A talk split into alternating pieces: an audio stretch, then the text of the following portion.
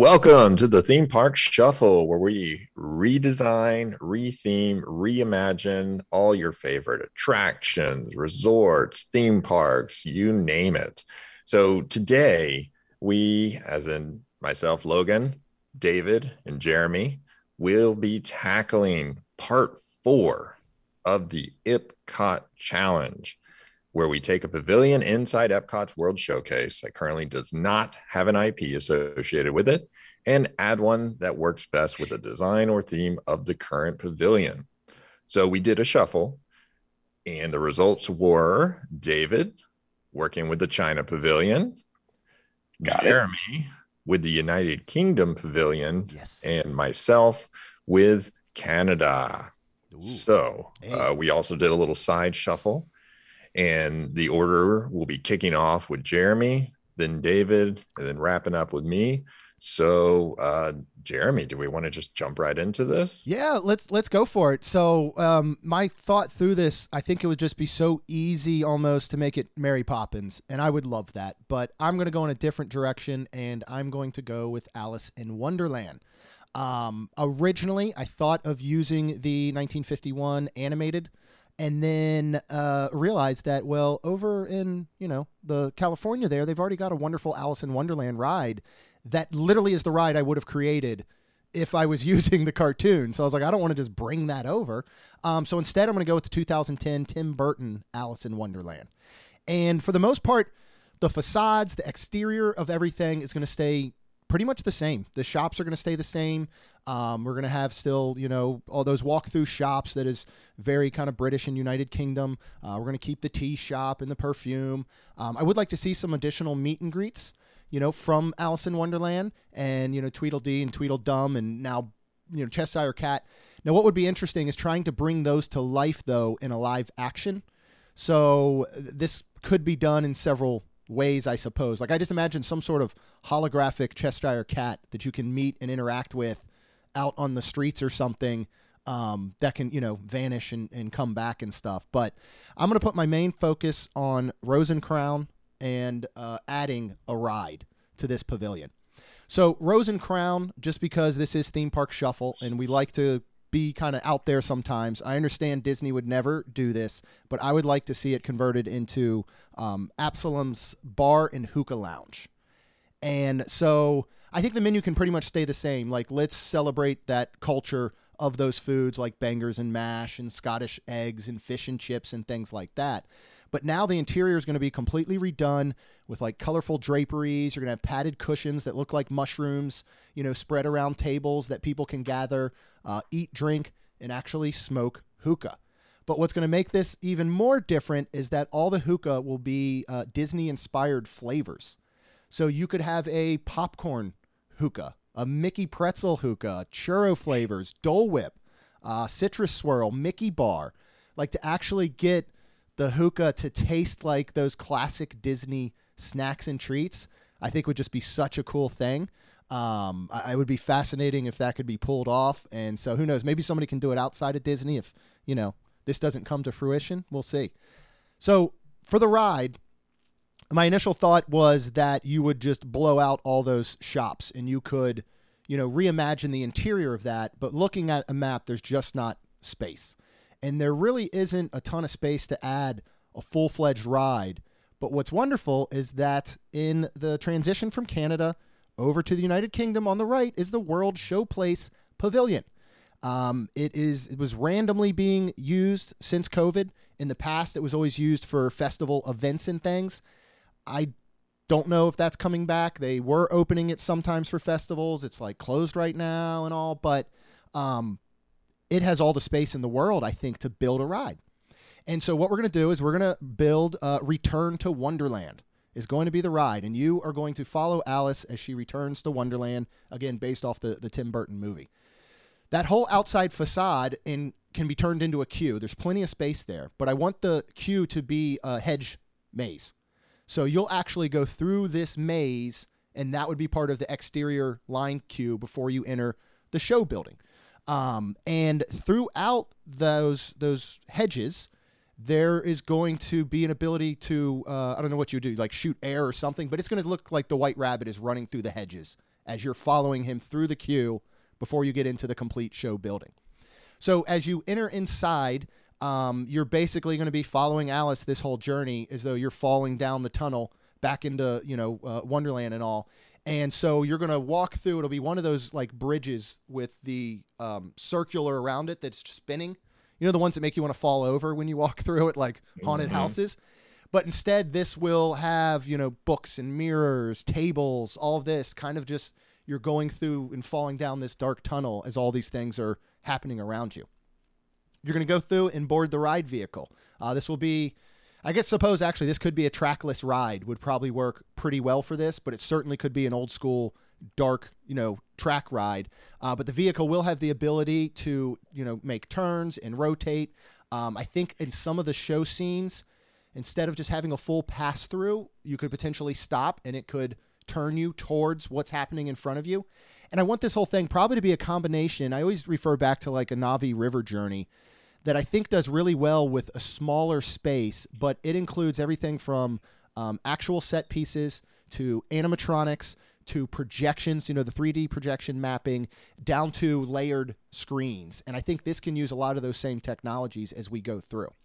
So you're going to start and you are shrunk down. You know, it's going to appear that you're shrunk down as your ride vehicle goes through into the first kind of show area. Uh, and you pass through the opening doors and you're going to follow Alice this entire way. Now, I imagine Alice will probably be a uh, projected or screen image that is happening, you know, on one of these layered screens where you can kind of see her as she runs through each of these scenes.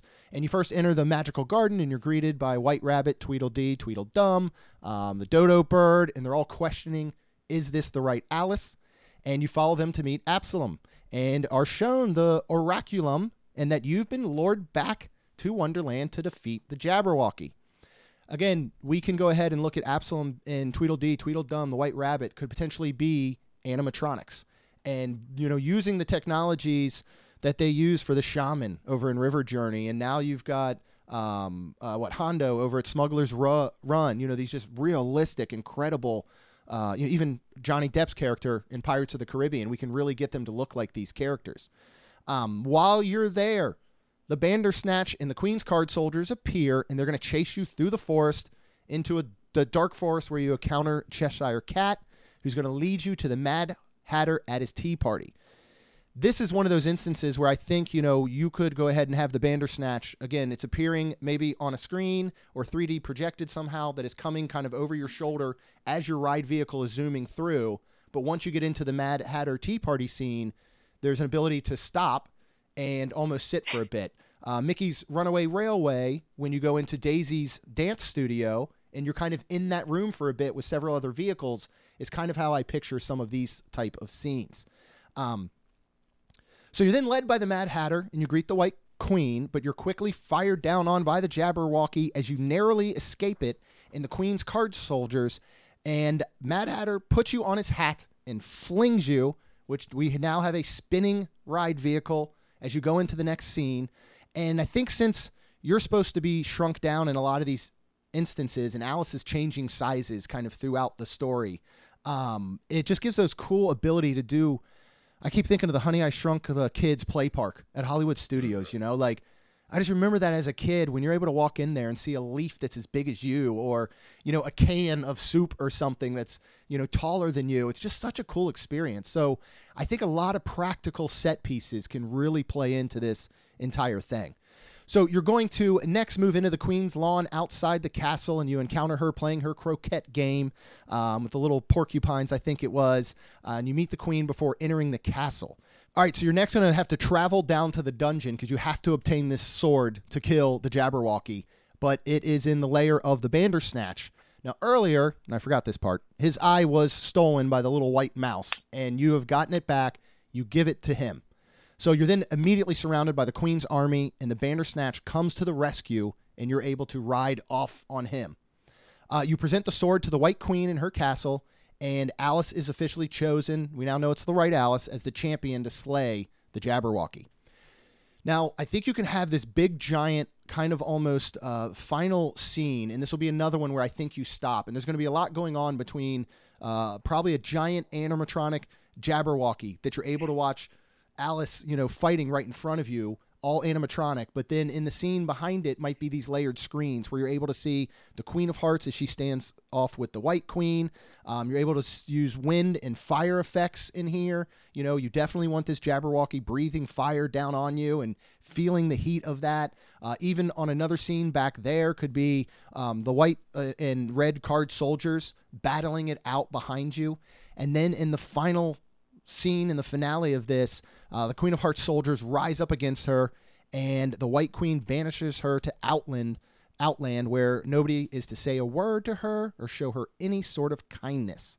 You exit the ride vehicle, and as you walk back through a tunnel, you're you come basically in a covered dome outside, and it's going to put you in that back area of the United Kingdom where the gazebo is. But you're actually going to exit through a butterfly garden, which would be like Absolem's garden because he's now transformed into a butterfly. The end. That was a lot. That is good. That's a good dark ride. That Thank is you. like I'm I'm just I imagined it every single step of the way. I thought you did a great job with the story development and sort of pointing out directional uh, show programming call outs where it's like you stop in the screen, do this, Yeah. the rotation, spinning out of the scenes. That's yeah, that was very well done, Jeremy. Thank you. really enjoyed Thank that you. one. Well, and, and the whole time uh, I was thinking of this, Logan. I think this is one of those. Probably tell me if I'm I'm right. Um, I can't remember the name. What was it? Holoplot. The speakers, right?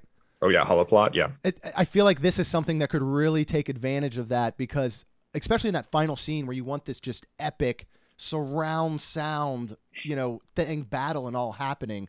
Um, so yeah, I mean, is is this something? Do you think uh, that the combination of these different practical pieces can you pull off these style of animatronics in this day Yeah. and age? Can you have an animatronic Alice sword fighting, you know, a, a dragon, um, potentially? I mean, technically, you have sword fighting animatronics already in the Pirates of the Caribbean attractions True. that True. have been Yeah, added. absolutely. So, you know, there absolutely can be done. Really, these days, pretty much nothing can't be done. I love that. I love to Uh, so that. everything can be done if you've got the budget. sweet.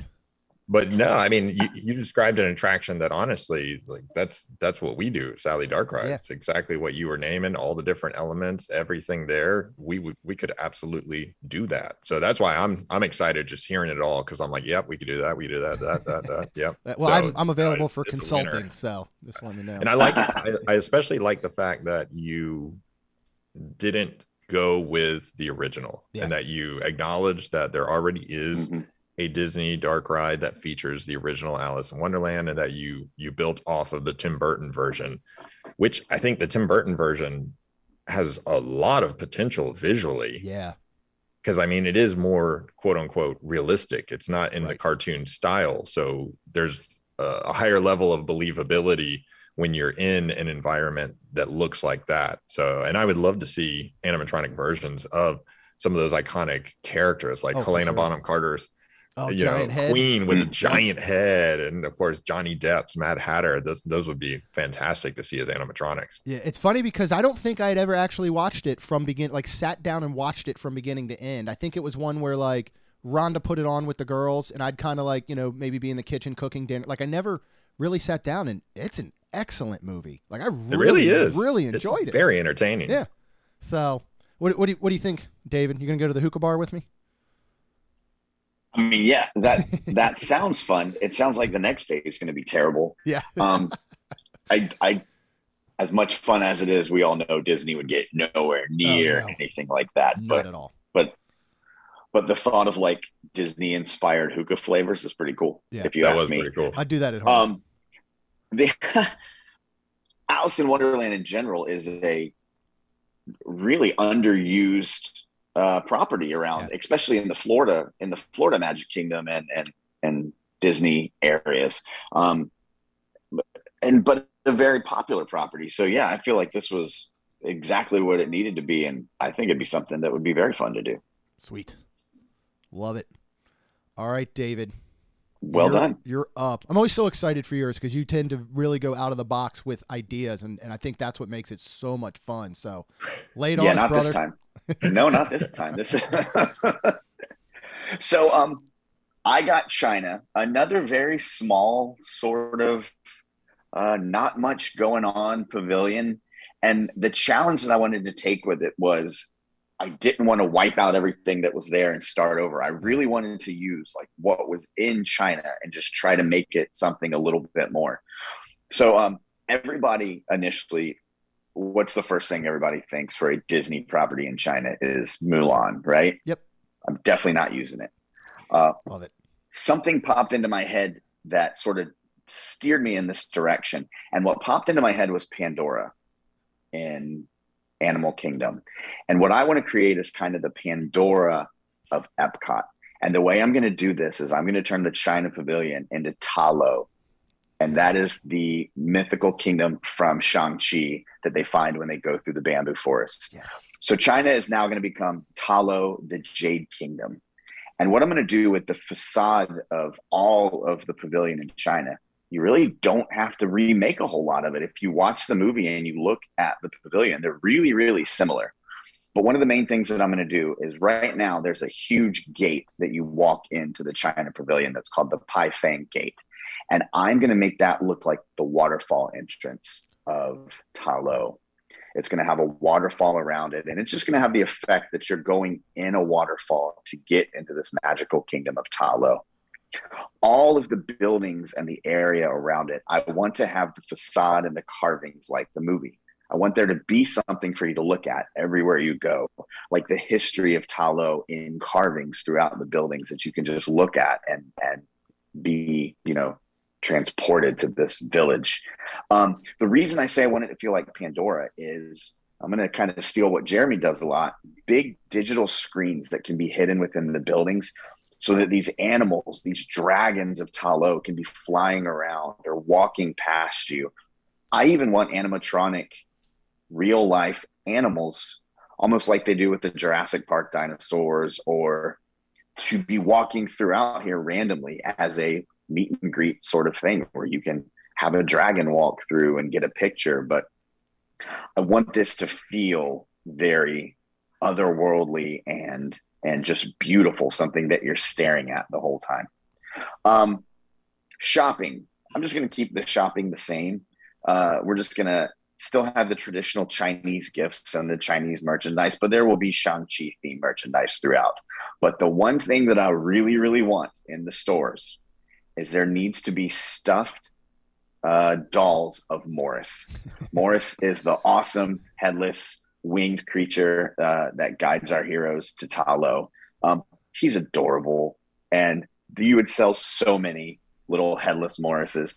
I also want ones that will like coo when you squeeze them and make all the noise. Man, he'd be like a BB-8 or like whatever they use to uh to really get the kids to get there and want to buy stuff. Um, dining, you know, leave dining like it is. It is not really much you can do there. Just theme it to fit the area. But the two things that I really want to do, um, Reflections of China. Reflections of China, I'm going to keep it a 360 degree movie, but it's going to be called The Legend of the Ten Rings. And it is now going to be a telling of the legend of the Ten Rings, the history of the Ten Rings, and what led to Ta Lo being discovered and kind of the backstory of Shang-Chi. But the good thing about this is it is now going to be narrated and starring our favorite actor turned terrorist, Trevor Slattery. Yes. We are going to have the Mandarin, Trevor Slattery, guiding you through the history of the Ten Rings and Shang-Chi and Ta Lo. And in my head, I imagine that there will be wind special effects and water mist special effects. And the big ending is going to have the great protector completely circling around you and feeling really immersive as Trevor Slattery lends his comedy and and stuff to this movie. The main thing I want is I don't want to ride. Uh, I don't want anything fancy. What I really want is for the Dragon Legend acrobats to become the warriors of Ta Lo. I want this to be a live stunt show with uh, martial arts fighters and stuntmen wearing the traditional Ta Lo warrior red, carrying movie accurate dragon scale weapons that light up and interact. And I want them to put on a show of martial arts and skills and stunts right among everybody, like right in the middle of everybody. However, halfway through the show, I want the army of 10 rings to interrupt this and you have an actual stunt show ground level in front of everyone with Ta Lo defeating the army of the Ten Rings, everyone being a part of this and having it happen right in front of you. I don't think there's much in China, and I wanted to use like what was actually there and not just wipe it out. I think Ta Lo would be a village you could go back to repeatedly to try to find new and different things. The stunt show could always be revamped and updated as new movies come out, as new stories come out. Uh, this is a pavilion that could constantly grow and change with whatever happens. And I feel like it can become the Pandora at Epcot. And I would very much enjoy going to Ta Lo, the Jade Kingdom. I love it. That's that's awesome, man. I, again, I think that's you, are right. Mulan would be pretty easy in there, and I love that you don't ever go easy. And you know, it's such a beautiful pavilion, but you're right. It's just one you kind of walk through unless you want to go shop. You know, and and you I even you know pre-COVID because they're they're not back yet. The uh, the the um shoot the show thing. Um, even acrobats. Yeah, the acrobats. Couldn't find that word somehow. Uh, even before COVID, like it just they just kind of appeared. You never really knew, and they were coming and all. So I think to have a show like that would be so incredible. You're already on the water, which is perfect and lends perfectly into your land. Um, love the idea for merchandising in Morris, and I could imagine that being like uh, when the Banshees uh, first came out in Windtrader, and you went in and adopted a Banshee, and it was kind of like the Banshee picked you, you know. And I think that yep. could be such a cool way with that interaction, and then yeah, make it interact throughout the land with those sounds and all. Um, the the show is is genius. I mean, absolutely genius. And especially you know at the end, swirling around and all of that. I think that that theater would lend so well to that. Um, and then before we hit record, we were talking about the Star Cruiser and how there's a lot of things on the Star Cruiser, including a battle between Rey and Kylo, that everybody wishes they would have done in Galaxy's Edge. And now you're doing that. You're taking something very similar to that and providing a ground level stunt show that happens right in front of you, man, that would be so so cool. Like we just did Indiana Jones for the first time in 3 years the other weekend and just seeing all of that again, there's just nothing like it and it lends back to what something like Hollywood Studios, you know, originally was, but you're bringing that perfect like happening right in front of you behind the scenes this is how movies are made in a sense you know choreographed stunt show right in front of your face um, yeah, I love it. Well done, as always. Thank you. Yeah, I, I, think the legend of the Ten Rings just lends itself so perfectly. And then your choice of narrator, of course, is amazing. Uh, that fits so well.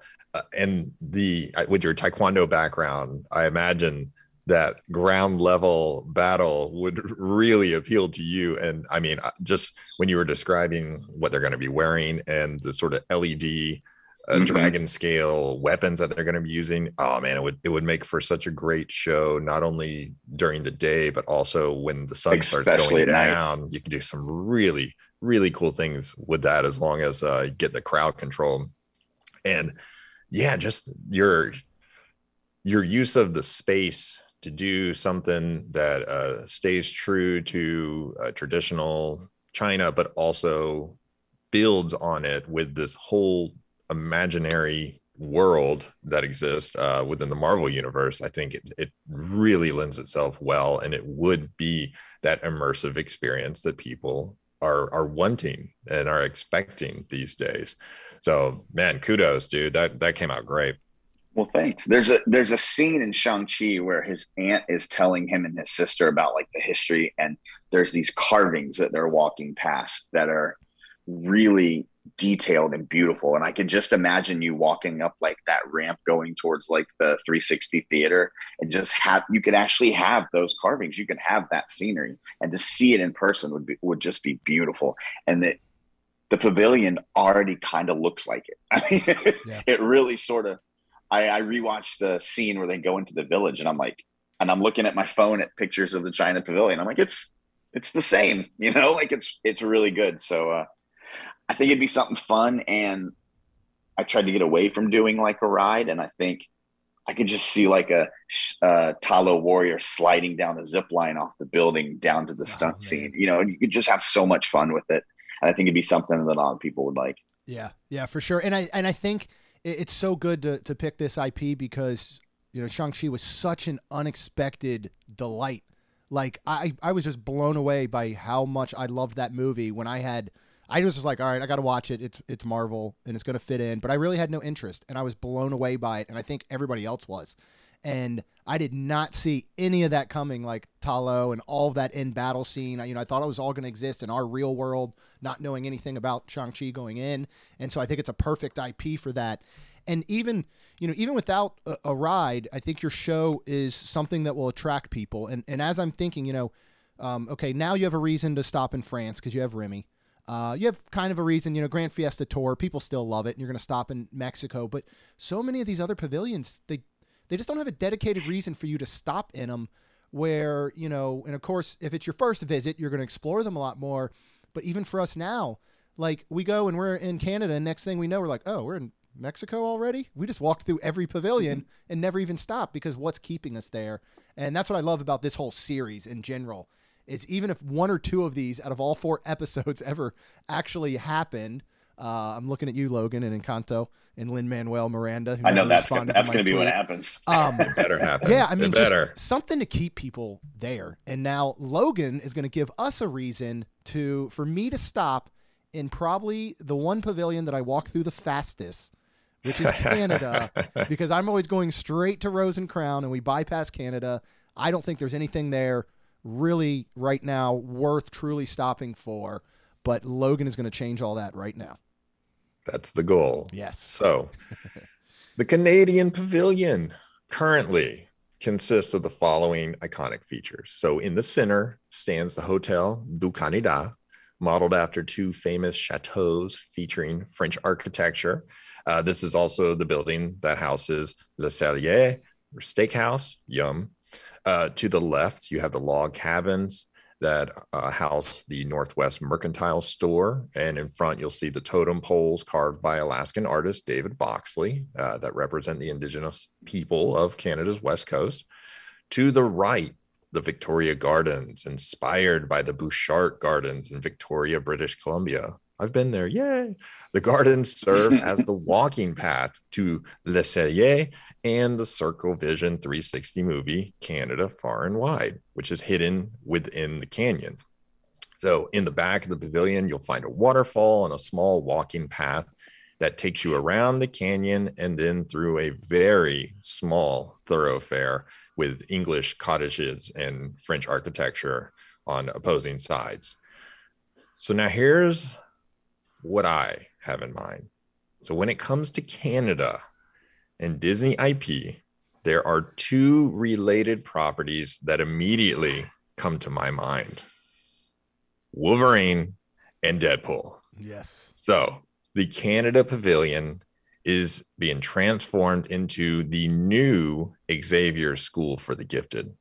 The school is located in the former Weapon X compound where Wolverine and Deadpool were experimented on by the Canadian government's Department K. The Hotel du Canada and neighboring thoroughfare with the English cottages will be combined and redesigned to look like the Hatley Castle, which is a real mansion located in Colwood, British Columbia. And if you're thinking, oh, I've never seen that castle before, I am willing to bet you have. Hmm. If you have ever watched the live action X Men movies, Deadpool, DC's Smallville, DC's Arrow, or Disney's Descendants, then you've already seen the castle without even knowing it. So this was on Smallville, it was Luthor Mansion.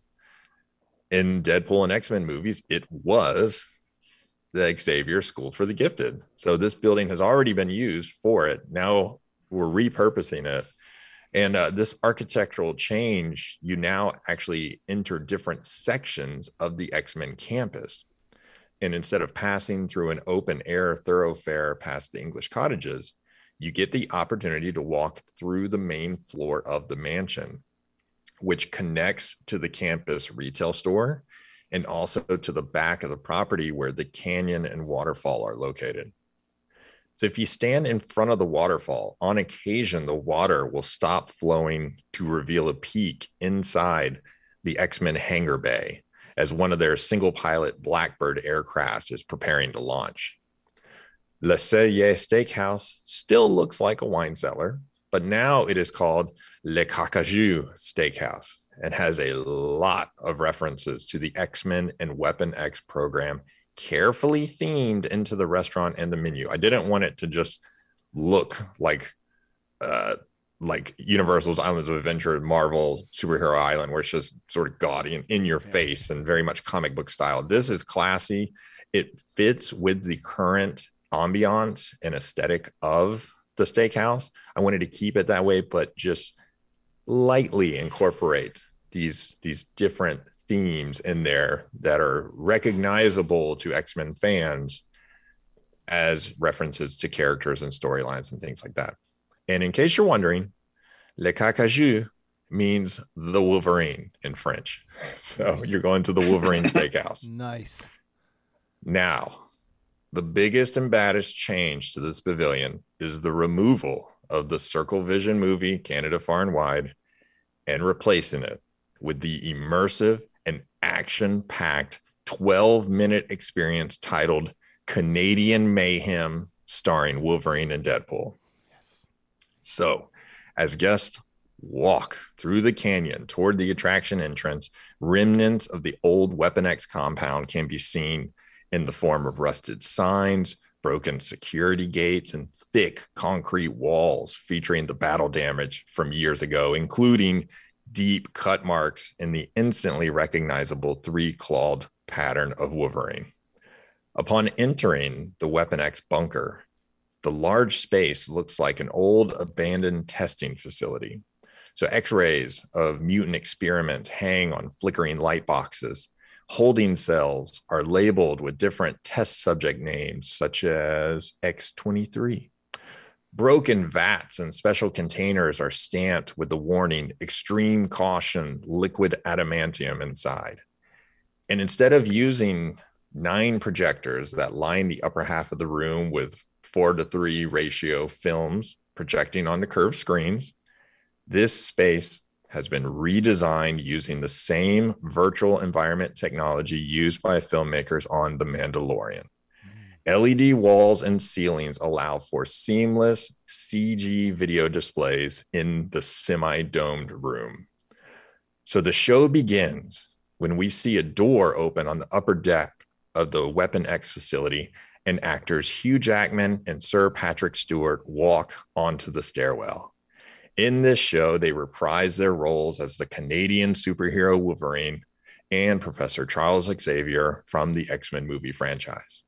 They welcome us to the Danger Room, a highly immersive simulation space designed to train the gifted students at Professor X school.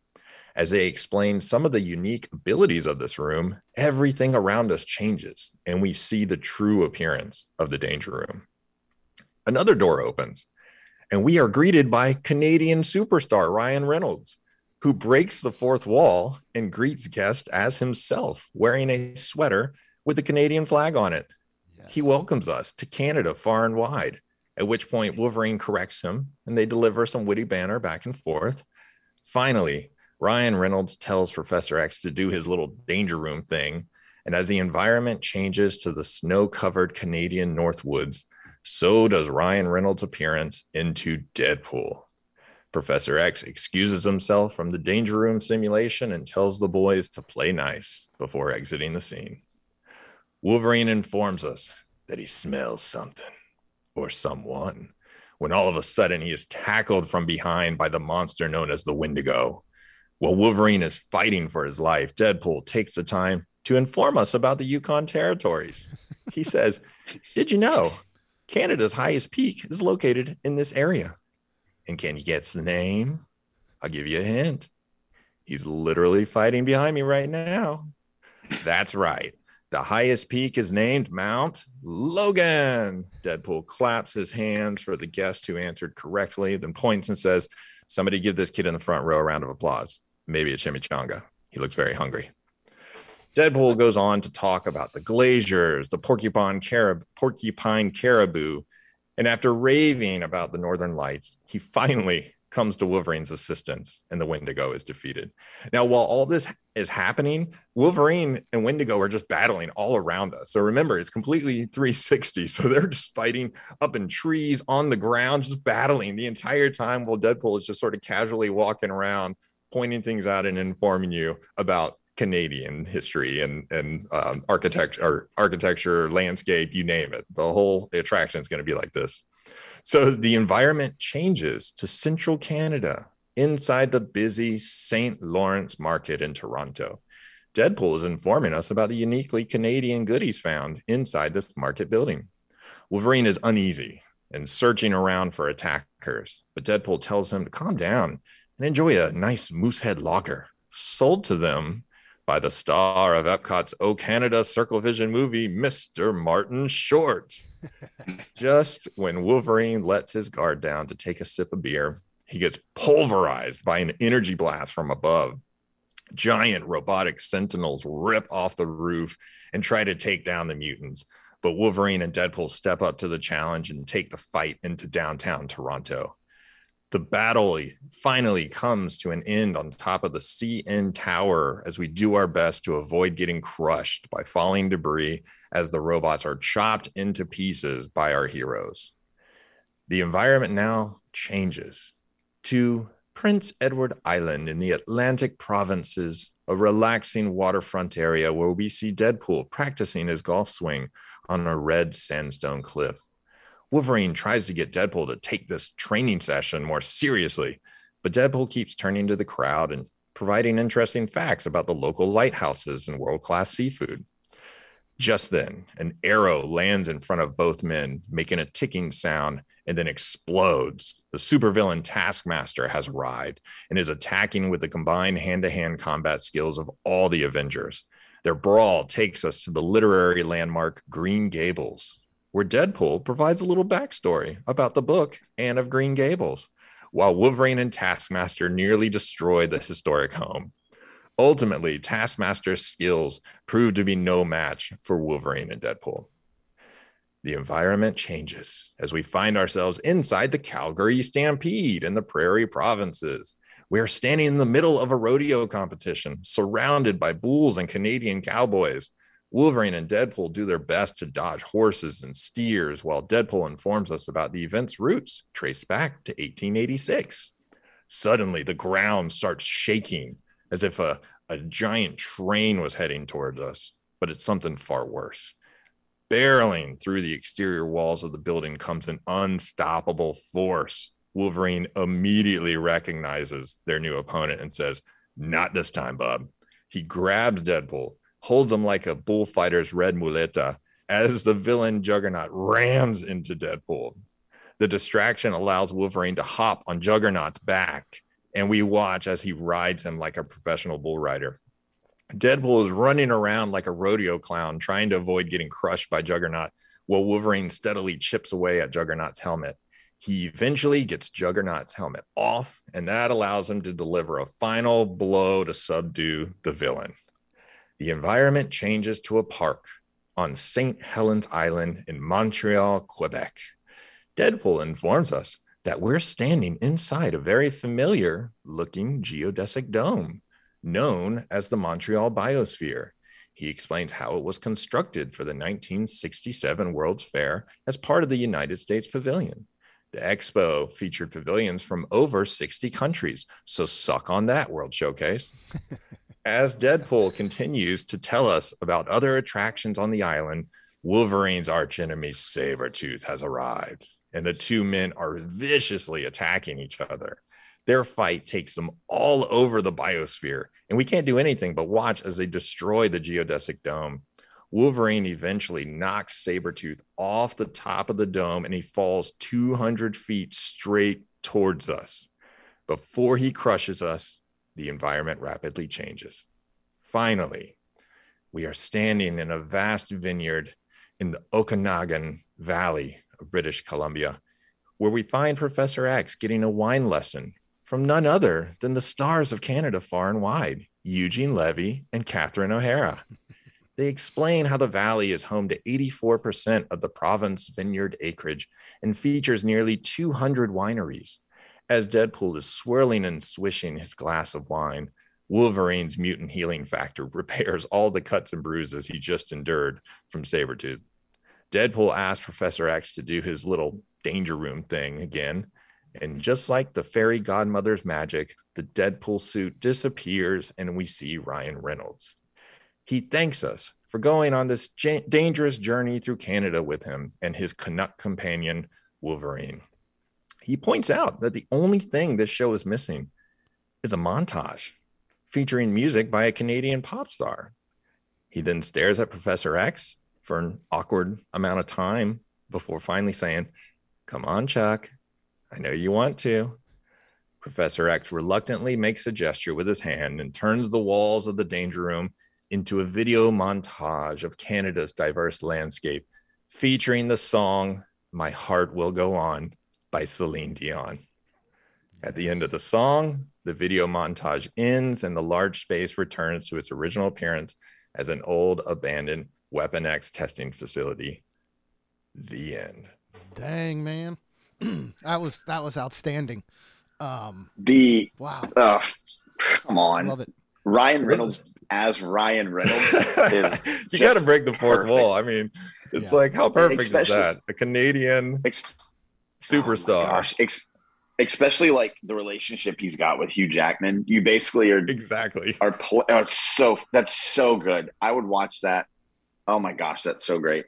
Yeah, And I mean, and imagine too, like all of this action, just all this chaos happening around you in this full 360 environment. And then you just casually have, you know, Deadpool get, filling you in about I- Canada. So it stays true to the educational aspect, but let's make this fun. I think too many So times education trumps fun, and there's no reason you have to do that. Yeah. Make it fun and entertaining. Yeah. Come on, man. Well, one of the first notes I made, actually, just in general, outside of before you even starting to retheme this pavilion, was the history that you took all of our listeners through by pointing out each of the buildings and what they are in Canada and some of that history behind them, because that's lost on everyone walking through any of the pavilions. You know, I really wish that Disney had something, even if it's just a, a placard outside that people could stop and read. You know, I've always thought, and I wish that all of the food booths at the festival, when they gave you your food, had a little card that told you about the history of that culture and why that food is a big part of that culture. And I think that's the same thing that should be done in all the pavilions. And I love that you're staying so educational in a way that makes people want to learn. Like I just I want to learn about Canada now while watching this all unfold. And I've I've always wished that they had done Canada far and wide with Deadpool. You know, I mean, I just it, you know it made it funny, and I think yeah, bringing Ryan Reynolds in and breaking that fourth wall from the beginning is genius. Um, you guys know, and I, I need to go back and watch all these movies. I don't know anything about X Men, but this I, I would want to go to this in a second. And I think it could be like a good sister campus to Avengers campus over on the West Coast, you know? So you've got these two very different campuses and styles and, and reasons that they're there. Um, and yeah, I just love that you want to make everything very realistic, you know, and, and not the, the superhero island style. And just, uh, you know, things don't always have to be just right in your face, like, you know, with retheming Le Cellier and, and things like that. And yeah, this, this uh, technology and all with the, the screens and being involved and sitting in there. I mean, like David said, I would go watch that again and again. I think anybody would. And you've also created something that I love when when you know theme parks do this that you sometimes don't even want to return to then watch Ryan Reynolds. You want to return and go, I totally missed what was happening behind me the Yeah. first time I saw this. I'm going to block out Deadpool this time and I'm going to focus on all the fights that are happening around and oh, I just I, I absolutely love that. That show would be incredible and yeah, being able to just transform people from one location to another and just yeah, Deadpool just sitting there pretending like nothing's happening behind him is just so funny. I mean, that's like one of the, Well, the greatest jokes in movies when you have somebody who's just oblivious going on with their day and there's just chaos behind them and they're just keep on, you know, they just keep on going. I love it, man. Well done as always. Yeah, I mean, what's great is using. I mean, the danger room, right? It Yeah, it's so perfect. tragic, tragically underused. Like they they haven't really they've like reflected it a couple of times, but the danger room is basically the 360 movie theater that you're you know that you're changing over and to use it to go explore the history with oblivious deadpool sitting there. Yeah man it's it's really good. What i what i like about what you did with canada logan and uh kind of what i tried to do with china is use what's there right? Like let's use what's there and try to create around that. And yeah you, you couldn't do it any better than that. Just I, that needs to be made right now. Even if it's just a YouTube video, I have to see this. I have to see Ryan Reynolds telling me about Canada while Hugh Jackman's getting his butt kicked in the background. Yeah. I mean, I just, yeah, like you mentioned earlier, you know, the, the banter between those two actors already that exists yeah, in real life is, is sure. so great that to actually capitalize on that and bring it in and let them play their characters again. And and you know it would almost all be cg so because of the oh, way sure. it would have to be uh, created in order to do a seamless 360 environment uh, but still having all of them in there and I, you know for me it was important to also give these these former narrators yeah, I was just gonna a say chance yes. to come back. Yeah. These Canadians, you know, Martin Short, Eugene Levy, Catherine O'Hara, who didn't even get to be seen oh. in Canada far and wide. So you know, it's just a great chance to to bring them back. And for people who love Schitt's Creek and they could think about Catherine O'Hara's character and when she goes to the winery and uh, you know, d- tries to do the commercial for that, it kind of references that in season one. Uh, but it's just the, the whole area as i was trying to figure out you know how can i make this work? And remembering when i visited the hatley castle uh, in canada and i was just like this is perfect because it actually is canada. So it is a castle that really exists in canada. So replacing one of the you know the french chateaus the very famous uh, hotels the that that building that iconic sort of weenie, if you will, of that land, um, replacing it with a castle that also is a, a landmark within yeah. Canada. So um, yeah, I just man, oh, I wish this existed. this would be so fun. I know. Yeah, I, I was going to bring up. I mean, the fact that you brought back Martin Short, who I actually thought did a wonderful job when he narrated the show because they they used his personality. I, yep. I don't understand. I've said this so many times. Ty Burrell and Awesome Planet Catherine O'Hara, Eugene Levy in Canada Far and Wide, why did they not use their personalities? I just don't. You never see any of their faces. You recognize their voice, but they're just kind of monotone, like they're almost reading. So now you're, yeah, you're bringing in the actual personalities to make it fun. They took Awesome Planet and they took Canada Far and Wide, and they made them, like you were saying earlier, just 100% boring educational. You know, and, and if you could at least bring those to life, and you would certainly do that with all of these characters and Ryan Reynolds and Hugh Jackman and all that, man. Oh, I, again, I'm stopping in Canada now. I'll, I'll stop there, watch this before I go to Rose and Crown to get my drink. That's what I'm doing, or to smoke there my uh, Mickey Pretzel hookah, I should say. And two Marvel, two Marvel properties. Look at this. I know exactly. Last last episode we had two Lin Manuels. Now we've got two Marvel. So and you know, and I think we did a really good job this episode, like David pointed on, with sticking to essentially keeping as much of the land intact as possible. Uh, yeah. and and just repurposing it in a really cool way.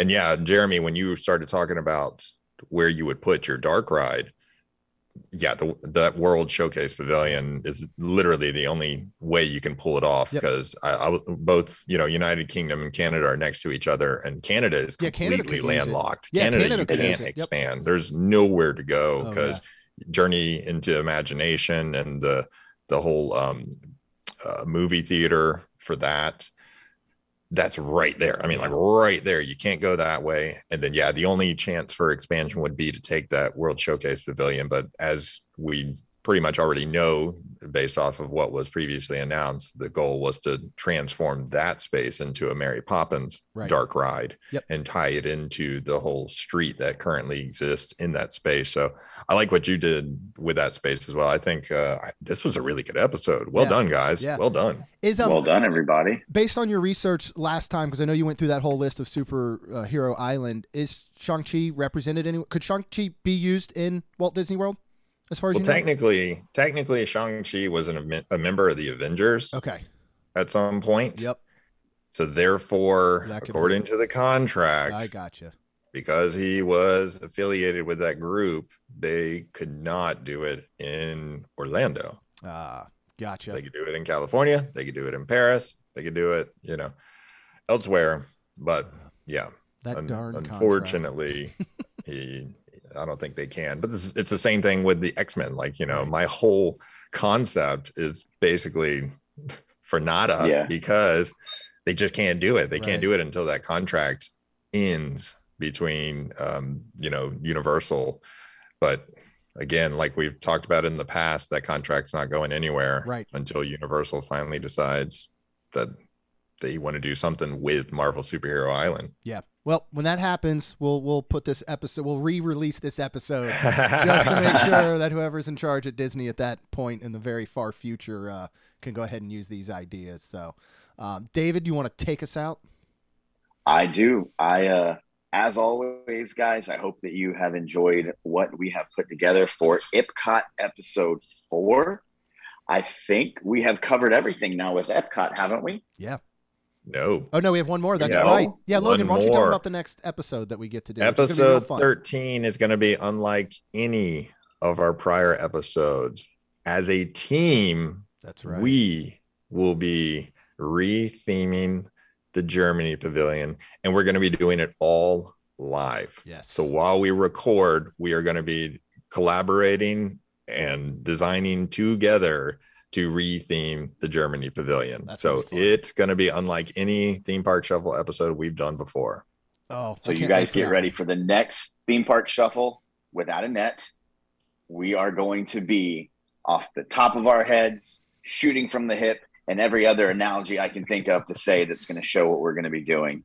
But for now, thank you so much for listening to us. We really, really appreciate you guys. Go find Theme Park Shuffle on any podcast device that you use Apple, Spotify, podcast.com, podcast.net, podcast.gov, and podcast.edu. We really appreciate it. Like, subscribe, comment, review, talk to us on Facebook. Logan, say goodbye. Adios, muchachos. Jeremy, See you next time. and I'm David. We love you guys. Keep listening, and we will see you on the next one.